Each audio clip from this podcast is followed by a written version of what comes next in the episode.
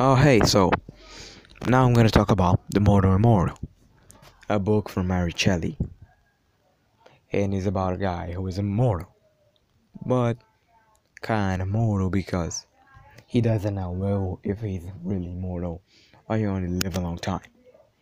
That's what the book says and contemplates about the whole time.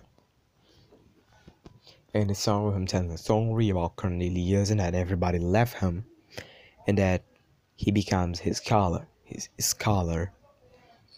helping him. And then our protagonist, which is named Winzy. It's in love with Bertha because she's a friend, a child of French, and then her parents died from a fever. She's adopted by a rich mistress, and which the mistress is not a good person. She's probably a devil incarnation. That is not told in the book. And Bertha starts being like that too. She starts actually really controlling Wincy through the start of the book. And at the end, when she dies, she's still trying to do that a lot. And that is the point that makes him drink the elixir that makes him become immortal. Like he tries to start working with Cornelius, and Cornelius is, well, making the elixir of immortality, but he does not know that.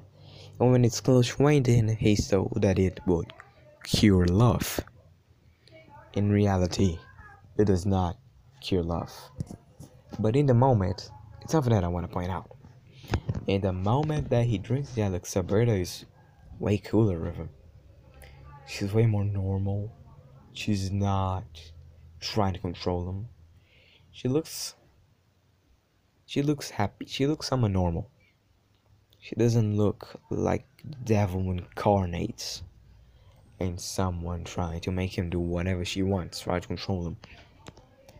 But it's for that moment. It's only that moment. It's not last forever, sadly.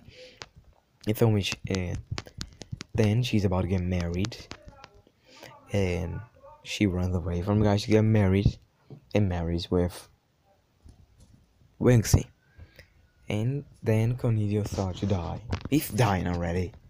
He's like too close to die. Out minutes closing to die, and he will try to drink the liquor.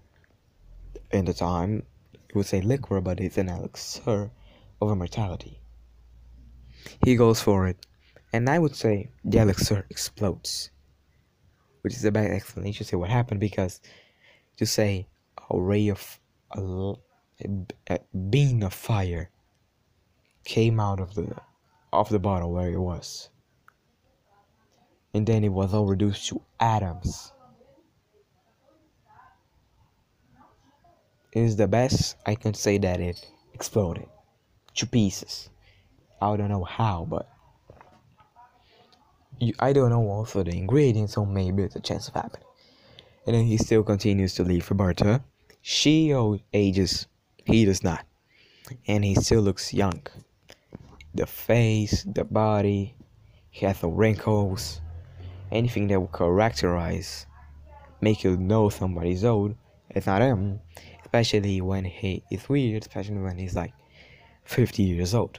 Bertha is 50, in her 50s, and I can say, and he maybe is too, but he maybe is in the 40s or starting at 60 years old. It's not that explicitly said. And he thinks about leaving her because she is, well, young, he's old. And maybe it would not give you, it would look weird because she's too old at that point. That his age, as much as he's the same age as her, some people, and probably ever, I would think, she's his mom. And as they're married, it will look way weirder. So it's like to leave her, but she does not want you.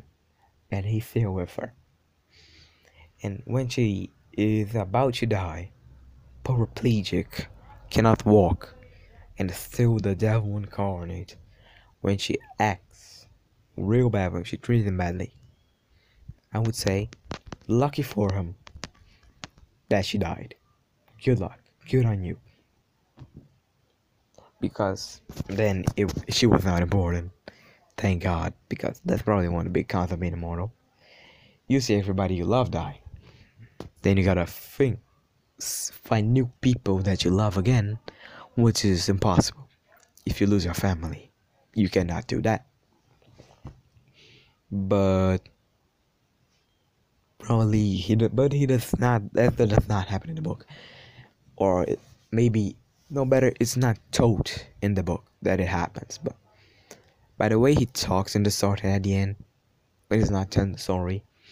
He looks melancholic. He looks like he does not want that.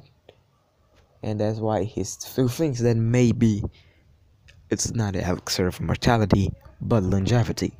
And he will maybe live a lot, only and die later. So continue. I digress for the book here. Oh boy. Let me just go back to the book. And yeah, now back to the book. And when Bertha dies, when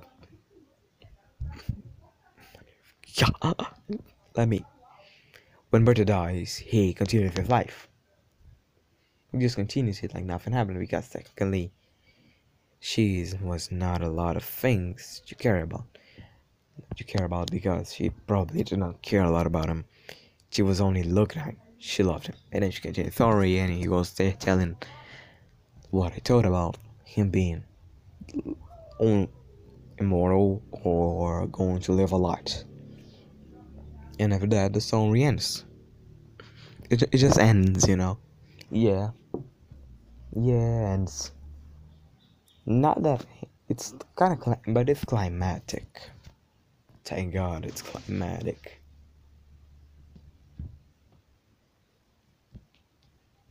And that's it. That's it. That's me ending. Yeah, that's the end. It's over now. Goodbye? I would say, yeah, goodbye. There's not so much to tell you about it. Only that, like, I told them everything. You can leave now. There's no more important than everything. Does it? Well, because if it had and you left, then there was really something cool, but there is not. You're lucky. Goodbye. Real goodbye. Goodbye from you. You won't. Would you like it? The Immortal? Probably not. So bye.